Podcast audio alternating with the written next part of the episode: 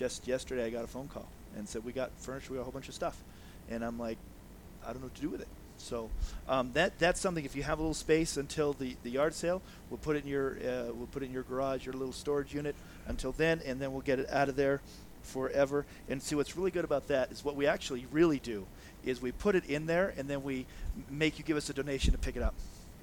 Otherwise, you're stuck with it. um, so, but that that is something, and, and, like, who has extra space, right? I know it's one of those one of those things. Years ago, I was talking to somebody who, who did storage units um, for a living. I mean, they they built storage units, and they were extremely wealthy, extremely like millionaire wealthy, and they said. Um, storage is all in the United States is always a good a good deal.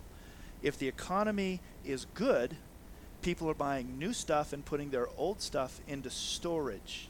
If the economy is bad, people are downsizing and putting their stuff into storage. And they said there never is a bad time in the economy for storage. And we were all like, yeah, I always have more stuff than I need. Um, I've, I've been encouraged a little bit by, by Autumn Washburn, who's visiting this morning. Good to see you. She went through 30 days, 30 bags in 30 days of, of down 40 bags in 40 days every day getting rid of a bag of stuff. Isn't that awesome? Isn't that? That's right. That's right. Bring it, put it in the, in the in the yard sale, and let's raise some money for the Utes. The Utes. Amen. We are still in the book of Genesis. Genesis.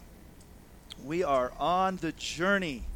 We are on the journey. Uh, update. We are things are also for the church going going in our transition of, of the new name to the Journey Church. We've been uh, we're looking at logos. We've got a logo designer, and we've we're narrowing things down, and, and so all those things are good because the church here is on a journey, and we are uh, we're individually on a journey. Each of us on a faith journey. The church is on a journey um, to grow in Christ likeness and be a better witness uh, in the community, so that other people can see the goodness of God through our lives and through this place. But we are talking about Abraham and his journey this week, as we did last week. And, and who remember, who, is, who has been waiting just all week for what I was going to talk about Lot with, okay? There's two or three of you, right? And for some of you, it's going to be like, oh, I already knew that. But, but I had never put the pieces together. We are going to talk a little bit about Lot in the process this morning.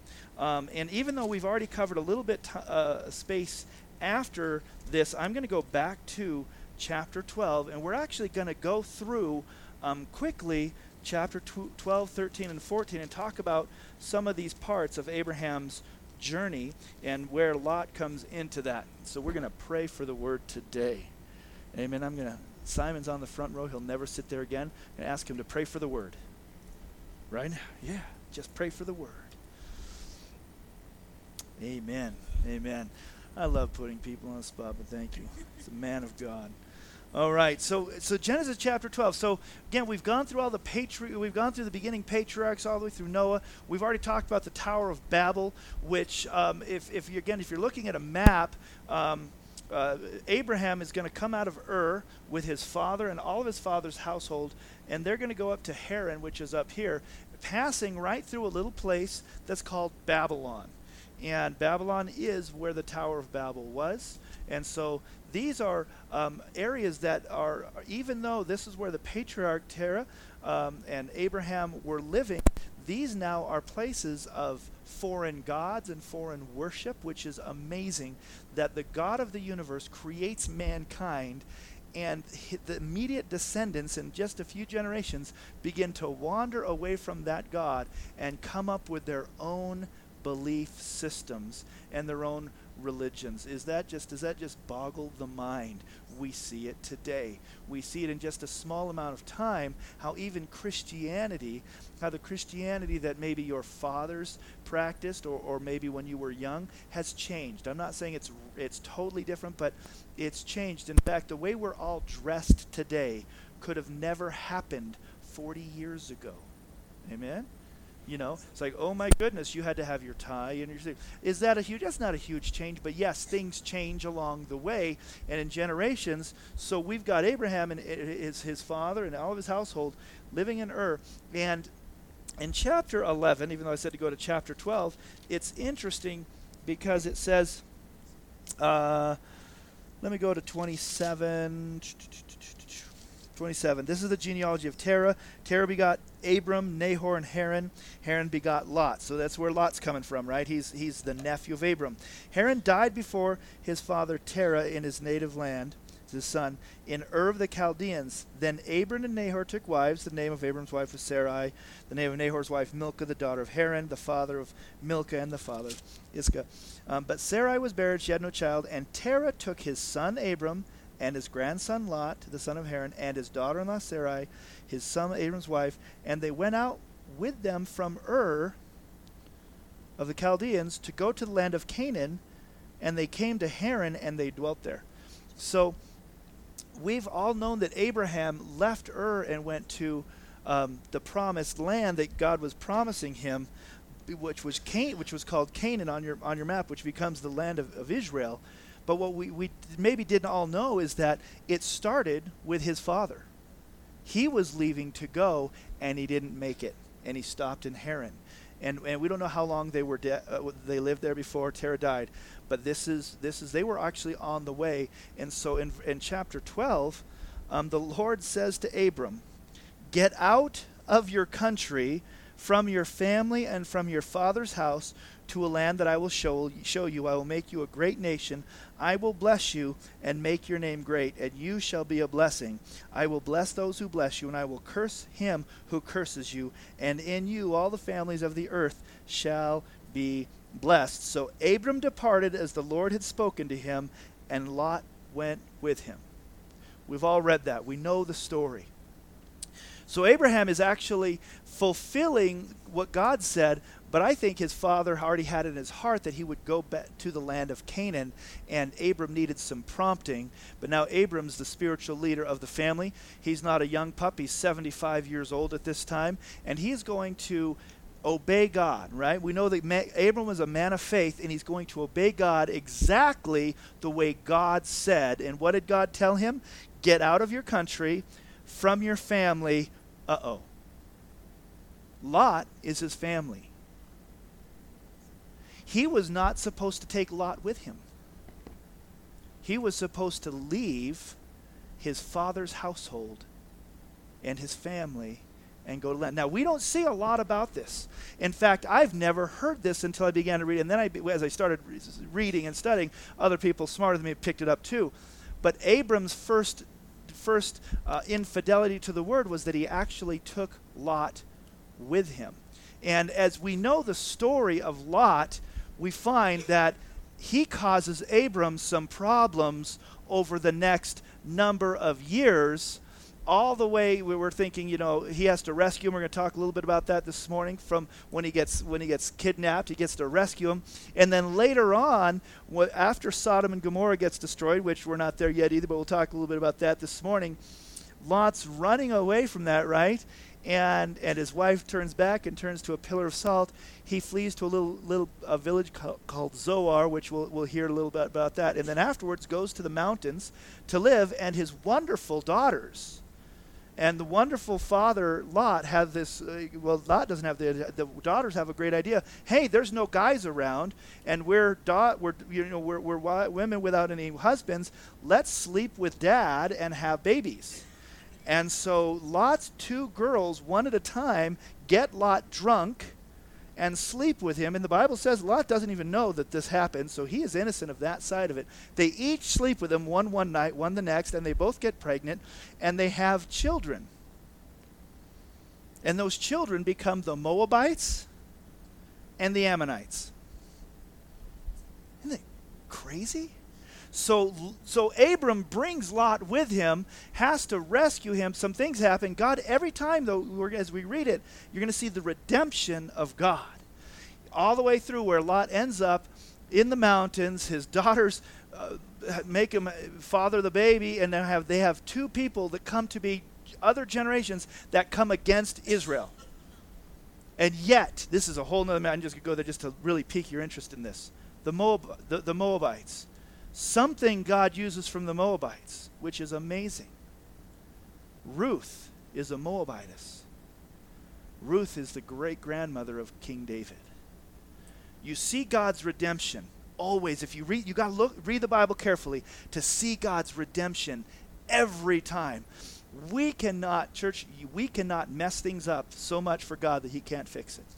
That we need to be encouraged in that. And that would be one of the lessons we learned that no matter what, we're going to see some, some problems with Abraham that he, he's not always faithful. He's leaning towards faith. He's not doesn't have perfect faith. But every time there's a mistake, God will bring something out of it and he'll he'll bring redemption and he will restore us. So so Abram is called by God to go into the land and so Abram departs from the land and he st- and he goes down. He takes his wife and Lot and, and all they have. Um, uh, we don't know if there's anyone else from the, his father's household or not, um, for sure. But w- but you know he's going through, and he goes down towards Canaan, and he lands in verse six. Says Abram passed through the land of the place of Shechem as far as the terebinth tree of Moreh, um, and the Canaanites were there in the land. And the Lord appeared to Abram and said, "Okay, so."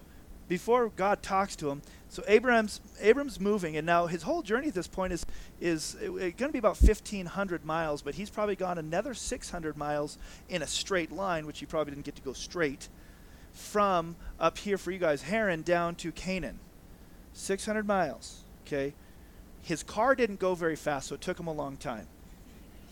Okay, and I right, so, huh, wait, so yeah, what he walked and had a donkey. Okay, so uh, the, any one of us, a five mile walk in a day, like, oh, that's pretty good. You know, how many steps you got? How many have you on your phone? Turn this off in case I get another phone call. Um, it says how many steps you've taken. 10,000 steps or so. That's a couple of miles. Sorry. After last week, I'm just afraid somebody's going to call me. By the way, that was a that was the bank that called me last night. Somebody stole my credit card and was uh, stealing money from my account. Actually, they just skimmed the number, so be careful. I don't know where they got the number. I still have my card. Um, and so um, the stepometer, right? Five miles would be a great day. If you go on a major hike, I don't think Evan's here this morning who, who hikes a lot. If you're going to go on a, a, big, big hike, Mickey would know, uh, Pacific Crest Trail thing, 20 miles is like the max, right, in a day. 20 miles is, is a, you know, you could probably do more, but that's a really good distance to go. 600 miles walking, donkeying.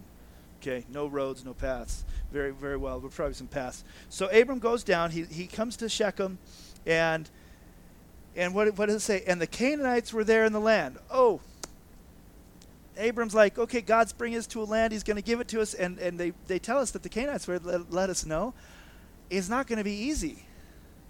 There's people here already wait, God, I thought you were going to give me a land. Now there's all these people. What am I going to do with the people? And so the Lord says to him, He appears to Abram and says, To your descendants I will give this land. And there Abraham built an altar to the Lord who had appeared to him. We find that Abraham is building altars. He's going to build four altars at different different times throughout this next number of chapters. And this is the first altar he, he he builds and it's an altar is representative of of worship of God. It was it was to bring either a, a sacrifice and worship to God. So Abram takes this moment to he hears from God and he says well my descendants are going to get this land which there's some problems here because he has none. He has no descendants yet thy descendants are going to get this land. Oh, and he's 76 probably now because I'm sure it took a year or so, 600 miles. Anyway, so it took him a while to get here. To your descendants I can give this land. So Abram builds an altar, makes a sacrifice, and he worships God. One of the things we want to learn from this is that when God is moving in your life, when God leads you to something, when God does something to you, take the moment to worship Him and not just keep moving on with your life. You get the new job. Give God some worship. Give Him some praise. Take the time. In, in, in, fact, one of the things that Abraham does is he sacrifices. Worship sometimes involves sacrifice, but we're going to learn from Abram that one of the things that we, oh, we do is to worship God, to sacrifice to God, to give Him something even that costs us, which is ourselves, and to lift Him up and to say, God, I can't do this. The other part is I can't do this on my own. I'm building an altar here because I can't do it. I need you. I'm going to worship you because you're the one who's going to make this thing happen. Now, on our on our map for you guys so so Canaan's going to be over here and then Egypt is going to be down over here and the promised land really would extend like from here just just south of where where Abraham is, Abram, uh, up this way, and this would be the land that he would give him. So he's there, he's cruising around the land, and it says that there's a famine in the land. And so Abraham does something. Again, we missed it. We, we miss it. There's a famine in the land, but God has promised him this land, and so what does he do? He leaves it. He left the promised land because of fear and his maybe on this moment, maybe, I don't want to accuse him too bad. When I get there, maybe he's going to thunk me on the head and say, That's not why I left. But but I'm saying, is it possible that he didn't have enough faith to trust in God to provide for him? I'm not positive. But so he goes to Egypt. And we covered this last week a little bit. The big thing that happens in Egypt that we see is that he makes his wife lie and tell him he's his sister. The Pharaoh takes his wife, and, and that's a bad thing. And so he comes back up out of Egypt back to the Negev. Now, let me. So we're, we're past chapter, uh, verse 10 here. And, uh, you know, okay, uh, chapter 13. So, so that all happened. So Abram, uh, you know, maybe it's at lack of faith, or maybe God let him down there. I'm not sure, but he doesn't do well in Egypt. He's he's not relying on God. He's he's he's fearful. We talked about that, and so he he has to leave quickly. Um, Egypt to come back. It says Abram went up from Egypt, and his wife and all that he had. Oh, guess who's with him? Lot. Lot Okay, and, the, and and they went to the south. If you've got the King James, New King James version, the, the Bible says the south. It, most of the other versions says the Negev because the word Negev can mean south, but it's also a place. And so we believe he actually went north, not south, because he's in Egypt. He had to go north. He goes north, and he ends up in this area called the Negev. Um, which is to, to this day, it's very barren, but we believe in this time was actually um, much more fruitful um, because this was before Sodom and Gomorrah was destroyed. And we believe that there was an even more fertile, fertile area in this area, and that when God destroyed Sodom and Gomorrah, He said He destroyed all the vegetation, and that was when it actually turned even more into a desert. That's for another time. Go look it up, it's kind of fun. Check this out. He was rich in livestock, in silver and in gold, and he went on his journey from the south as far as Bethel to the place where his tent had been at the beginning between Bethel and Ai. Um, I, I, in another version, it says, and he wandered. And he wandered. So he went to Egypt. He, he, he left the, the will, the immediate will of God, and he, and he lost fellowship with him, in, in a sense. And he comes up out of Egypt, and before he goes back to Bethel and Ai, in the originals it says that he wandered place to place, wandered place to place. And that's what we do, church, when we, when we walk away from God we don't always immediately go back. We wander. We wander. But we don't know how long he was wandering before he got it right. And he says he went back to the place that he first pitched his tent, that he built the altar.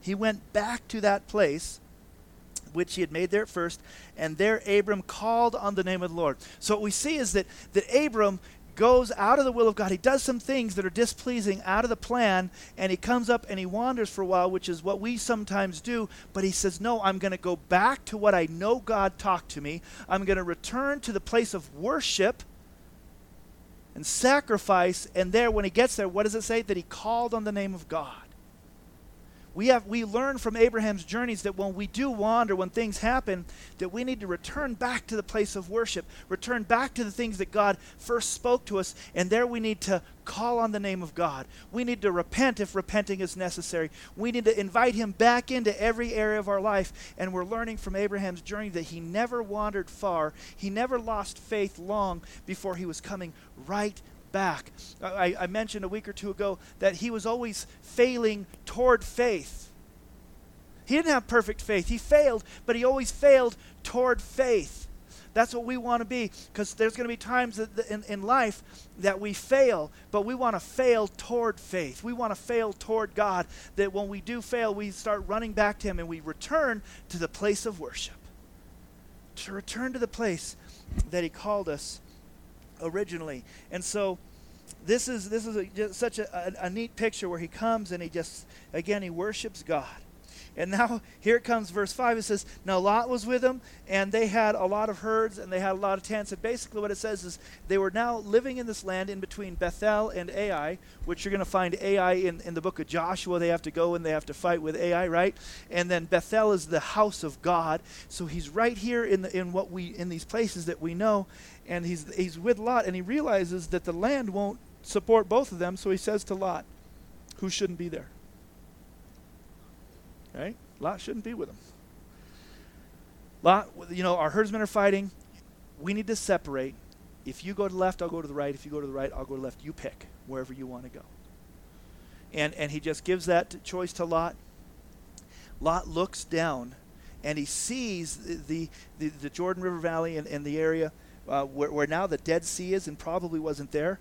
And he sees that it just looks really good. So he goes down there and he settles near Sodom and Gomorrah. Now, at the time, we think Sodom and Gomorrah was actually a very fertile, a great place to live. Not anymore. In fact, it doesn't exist anymore. Um, the suspected sites of Sodom and Gomorrah are actually like right in the Dead Sea, probably. Um, and so that's where, Sod- where Lot goes. And as soon as Lot leaves, God shows up and talks to Abraham again. It's kind of like, okay, we dealt with that. We shouldn't have had to deal with that, but we dealt with that. Now let's continue on. And the Lord said to Abram after Lot had separated from him, Lift your eyes now and look from the place where you are, northward, southward, eastward, and westward. For all the land which you see I give to you and your descendants forever. And I will make your descendants as the dust of the earth, so that if a man could number the dust of the earth, then your descendants also could be numbered. Arise, walk in the land through its length, its width, for I give it to you. Then Abraham moved his tent and went and dwelt by the terebinth trees of Mamre which were in Hebron, and built an altar there to the Lord. This is again, this is really, really quick. So he's been, he's been, he wasn't at peace with Lot. There's been a lot of things happening. He walked away. He comes back. But when the Lord says, "Listen, this is it. I'm going to give this land to your descendants. Look around, walk around. It's all for you. Now you have peace with Lot." Basically, God saying, "What do you want to do?" And so Abram says, "I want to dwell there," and he picks Hebron. Hebron, we're going to see throughout the Old Testament. Uh, Hebron still exists today. Um, there is it, it is a divided land in between the Jews and the Muslims. In fact, the place that eventually Sarah is buried in a cave, they built a mosque over that place. The Jews have a little bit of access to it. The Muslims have more access to it. But Hebron is still a flourishing place today but he dwelt there. And it was the best of the land because if, if you know come on if you're going to live somewhere you're going to live in the best of the land. And he didn't have to worry about real estate prices right? Some of you right now if, you, if i said where would you live if you could live anywhere? Some of you would probably actually say big bear but some of you are going to pick some other other amazing places if you didn't have to worry about the real estate cost. Not too many of you are going to say if i could live anywhere i'd live in barstow right? I mean, you know, some of you, some of you were exiled to Barstow for a time, and you were able to escape years later. Praise the Lord for that. But you're not going to pick, I want to live in Barstow. You're going to pick a beautiful place, and so there's something that would make us believe that in that peace, in that moment, that that Abram he went and he found this wonderful place in Hebron and, and he dwelt there. And they keep coming back. You're going to read it throughout the book of Genesis and the story. Hebron becomes a, a major place for Abraham and all of his descendants. Um, and again, that's where they most of the, the patriarchs now are, are buried is there in Hebron. That was just kind of a free thing. I don't know what we learn about that, but I guess if it's if God lets you live anywhere, live somewhere nice. Chapter 14. We're not, we're not going to go, go real far into this one, um, but there's a couple of, of really important things we want to hit. Chapter 14 It comes to pass in the days of Amraphel, king of Shinar, Arioch, king of Ellasar, Chedorlaomer, king of Elam, and Tidal, king of nations. You guys memorize those names, right? Perfect. Okay that they made war with Bera, king of Sodom, Birsha, king of Gomorrah, Shinab, king of Admah, Shemeber, king of Zeboim, and king and the king of Bela, that is Zoar. Uh, that's where that's where uh, Lot ends up going is, is, Zoar. All these joined together in the valley of Siddim, that is the Salt Sea. Okay, here's just an extra thing for you. Sometimes when you're reading the places here, what you have to know is is is Abraham's Abraham's not writing this. Moses is writing this. It talks a little in a little while in one of these chapters here, what I was reading through. It talks about Dan. Dan doesn't exist. Doesn't doesn't exist for quite a while. So so, um, but but they're talking who, the, to the recipients who they now know where Dan is. So some of the names at the time might have been different, but when they're giving the new name, they're giving a name that the people uh, will recognize. That's why they said at this time Sodom and Gomorrah hadn't been destroyed. And so, so they're oh, okay, because they're going Sodom and Gomorrah. I've heard about that, but boy, man, we've seen that place. It's a pretty, pretty nasty place, you know. Um, and it's because it wasn't at the time. So sometimes you have to remember as you're reading the Bible that it was written later, and so they're referencing names that may not have been uh, named that at the beginning, but got a name later. Okay, so, anyways, they come together. There's all these people, and they're warring, and they're fighting, and it's 14 year war. And, anyways, this Ch- Chedorlaomer comes down with his guys, and they attack Sodom and Gomorrah, and they carry a lot of the people off, including Lot. Including Lot. And so they all get carried into captivity. Abraham hears about it, and he has 318 trained men in his household. 318 trained men in his household that's a good sized platoon. Right? I mean, we, we I, I, don't know, I don't know if Zach knows how. Do you know how many police officers we have up here? Because he's, he's doing the thing. We don't have 318. That's a lot of trained fighters, right? So he gets them and he goes in and and they, they basically they capture Lot and all of the spoils. They get it all back. They get it all back and and there's a couple guys going with a, uh, with Abram at the time, and we don't know if they brought also some some people with them, um, Aner and and some of these other guys. Um, they're also going out to war. It was here was uh, the only one who'd escaped came and told uh, uh Abram the Hebrew, because they dwelt there in Mamre, the Amorite. Abram heard that his brother was taken captive, and his armed uh, servants went out with him, and it is as far as Dan he divided his forces and he gets them all back. And so they're coming back now. Verse 18, chapter 14. We, we hear of the guy, a guy mentioned three times in the Bible, just three times in the Bible, but is so incredibly important. Then Melchizedek, king of Salem, brought out bread and wine. He was the priest of God Most High. Here's, here's some, some stuff on Melchizedek. Um, his name means Hebrews tells us that his name means king of righteousness. Melech means king, and Zedek means righteousness. So his real name probably was Melchizedek, but that's easier to say Melchizedek. Mel- Melchizedek is the king of righteousness. He's the king of Salem. Salem means peace. Salem is a place.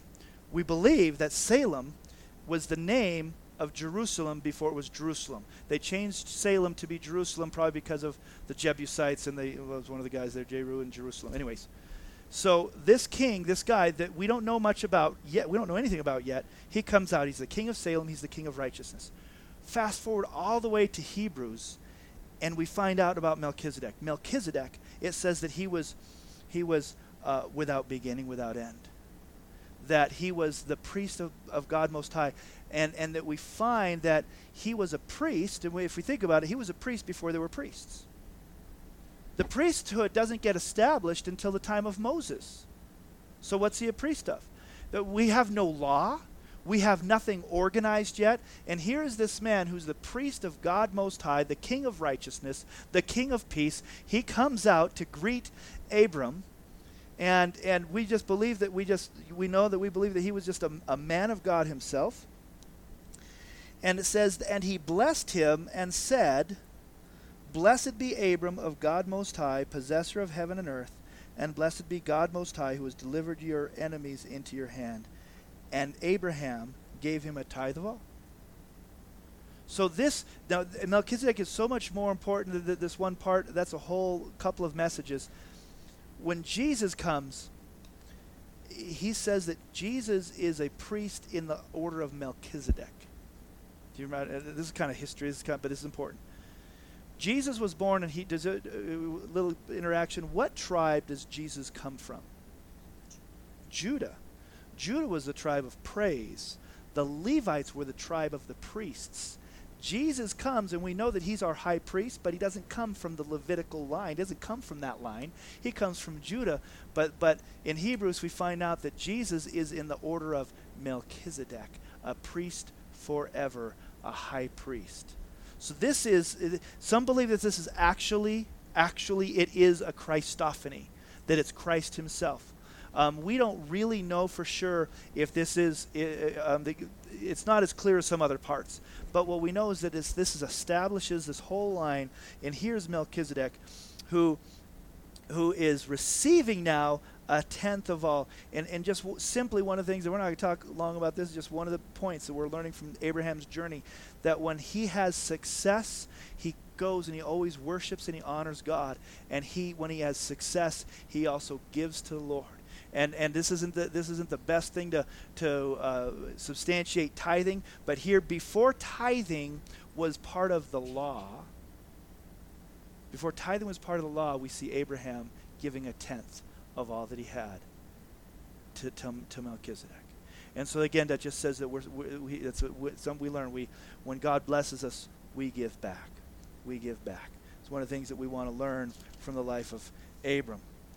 And so, so that and that's it. And that's that's the the sh- short part of Melchizedek, but he plays such a big part. We'll cover him uh, some more in another time. We talk more about the connection of Jesus Christ coming through that line of Melchizedek. Chapter 15. After these things, the word of the Lord came to Abram in a vision.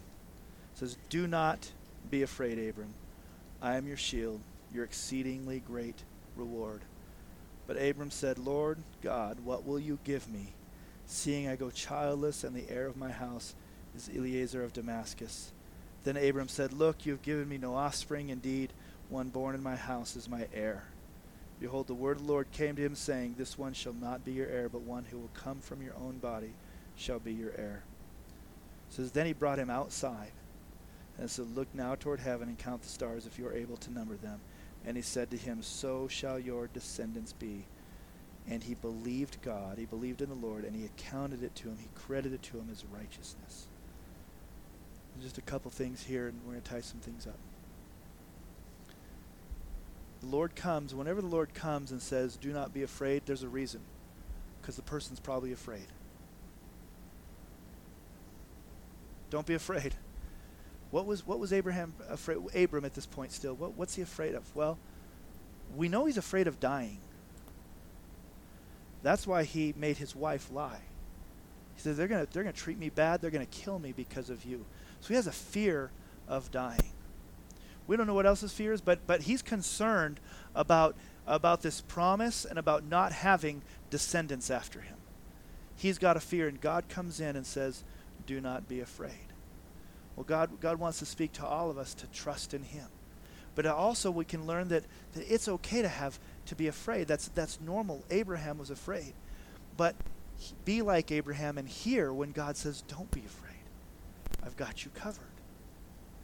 We, we can hear the voice of God talking to us in the Word of God. We're over 365 times, or actually exactly 366 uh, is what it is. 366 times in the Bible it says, do not fear. I, I, I, and and, and I, one of these I'm going to go count it, not just take the word of the scholars that have told me that. 366 times, do not be afraid. One for every day of our year plus leap year. You know what's really cool about that? They had different calendar. They just had the 360 days. Anyways, don't be afraid. But we're going to be afraid. When we're afraid, what do we want to do? Let's be like Abraham and listen to the word of the Lord. Now, maybe God will come and tell you, don't be afraid, and he'll show up in a vision. I believe he does speak to us. But how else can we hear from him? Let's go to the word of God. And when we're afraid, let's get the word of God to give us encouragement about our future. See, because one of the things where we have in common with Abram, we just don't know what ours is yet, is that God has a plan for you and a purpose for you, and He wants to bring you into your promised land. He wants to deliver you from the people that desire to hurt you and are holding you back, and He wants you to be free and, and inherit the things that God has for you. He wants us to walk into the promised land, and the things that He might call you into can be very scary. the things He calls me into can be very scary. Again, for us, le- leaving this, this country um, at, at, the beginning was so easy, and then when we actually were doing it, like, what are we doing? We, we moved to Guatemala, to a land that we didn't know. And there's fear in that, so we take solace in the Lord and say, God, you need to be my strength, my courage. We need to go back and remember, oh, yes, what did, what did Abraham do? He would build an altar to the Lord in praise, he would build an altar to the Lord in prayer. He would go back and revisit the promises of God. We need to be people of prayer. We need to be people um, of praise and worship. We need to go back and listen and revisit the promises that God has for us. We see God leading Abraham from, from trial to trial, journey to journey, throughout, throughout his time. He, he, we find that his promise to delivery, Abraham never fully realizes. But from the time of the promise, it says, I'm going to take you into the, the promised land and I'm going to give it to you, and your descendants will inherit it. He didn't even have a descendant that was worthy of the promise for another 25 years. Sometimes, you know, we get this thing from God, like, I really feel like we're supposed to start a Bible study and it's supposed to go really well. And a, and a month later, when nobody showed up, we're like, well, God just wasn't faithful. I'm just going to quit. Well, did God tell you to do it or not? And be faithful and keep pressing in until He shows you. That's why it's important for us to not stamp God told me on everything. You know, there's a lot of things that we do not because God tells us, just because it seems the right thing to do, and there's maybe nothing wrong with that, but stop putting God's name on it. You know how that how bad that looks when one week you're saying God told me to start this Bible study. Two weeks later he says, "Well, well, I'm not doing the Bible study now, but God told me I'm supposed to move here." And then a month later you don't move. You say, "Well, I'm not moving uh, because God told me I need to go get this new job." And and everyone around you says, "Man, God uh, doesn't know what He's doing." when God tells you, you you remain faithful. You say, "You know what? It might take a while to see this come to pass." And it's okay, church, it's okay to step out and say, God, I feel like you might be leading me here, so I'm going to I'm going to move. That's okay. And, and, and if he puts up the wall, if he puts up the thing, it's okay. You don't have to push the door down unless you know it's God. Because sometimes we don't know, we, we just, well, Lord, I, I feel like maybe you're opening this door, and, and we try, and, and maybe it's not. That's okay. That happens. But when you know it's God, you keep pressing in and you keep waiting on Him until you see it come to pass. We're going to find out some of the things that Abraham does along the journey that, that doesn't, that doesn't make it easy for him or us. Remember when Abram went down to, to Egypt? And I said, I don't know if he was supposed to go there or not. And I don't know. Nobody knows. Maybe that was part of God's plan. Or, or maybe he was just doing it out of fear, but he went, back, he went down to Egypt, and it didn't go well for him. It, it, we know that. It didn't go well because when he got there, he, he, he lied. He put his wife in danger. And so he had to leave. But you know what Abram never does again? He never goes back to Egypt. When you have something in your life that, that you mess up in, that happens. When you fall, you go into some sin, you get into drugs, you get whatever your sin might be, just messing up you come back as Abraham did. Go back to the house of God, Bethel. Go back to the place of worship, and you cry out to God and you talk to God again, and don't go back to Egypt. So I'm not doing that again. So the problem is sometimes we, we like to go to these places where, where we tend to fall. Maybe it's a physical location. You go to this physical location that every time you, you go there, you end up doing bad things. You come back and you, you repent and say, God, I'm sorry I did the bad things, but you go right back to the same location going, I'll be stronger this time. No.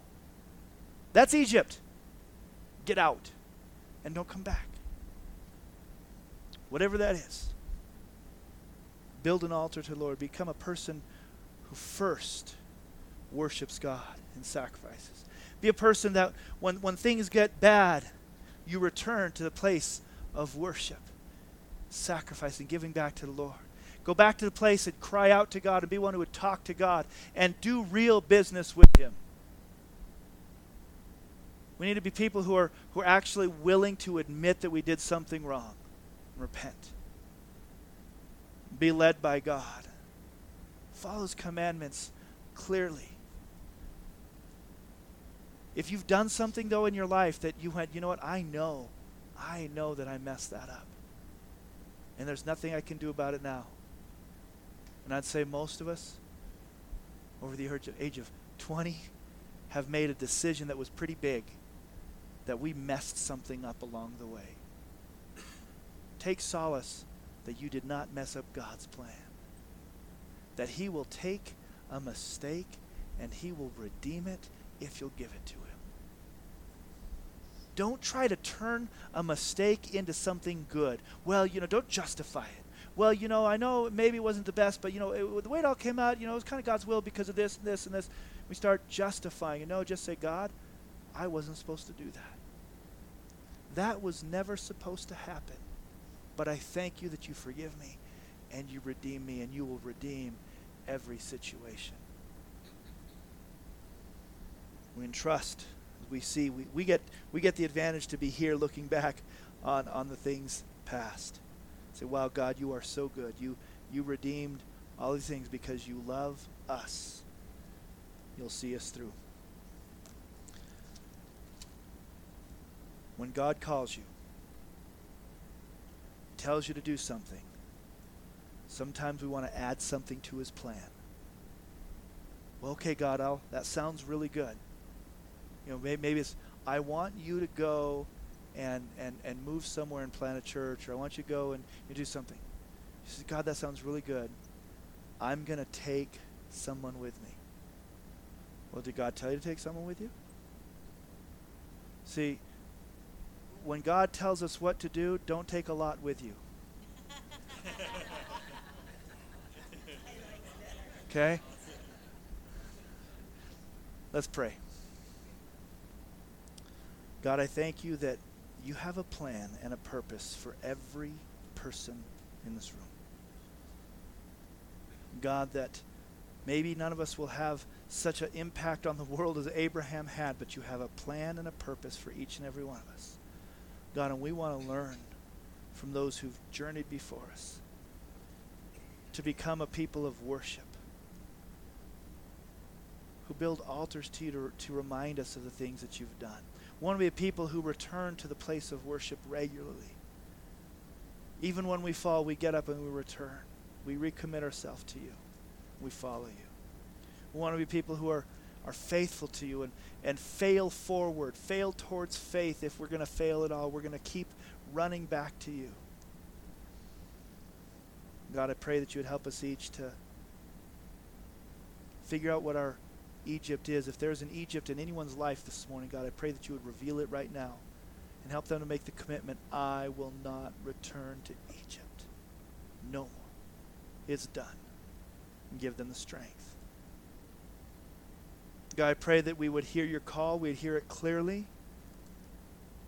We would know your voice and we would we would heed it and follow it, God, and we would not try to take things with us. We would not try to add to your plan anything, but be faithful to it. God, we, we rest in your love, your mercy, and your grace in our lives. And we know that you will continue to lead us on. Help us to hear you. Praise things in Jesus' name. Amen.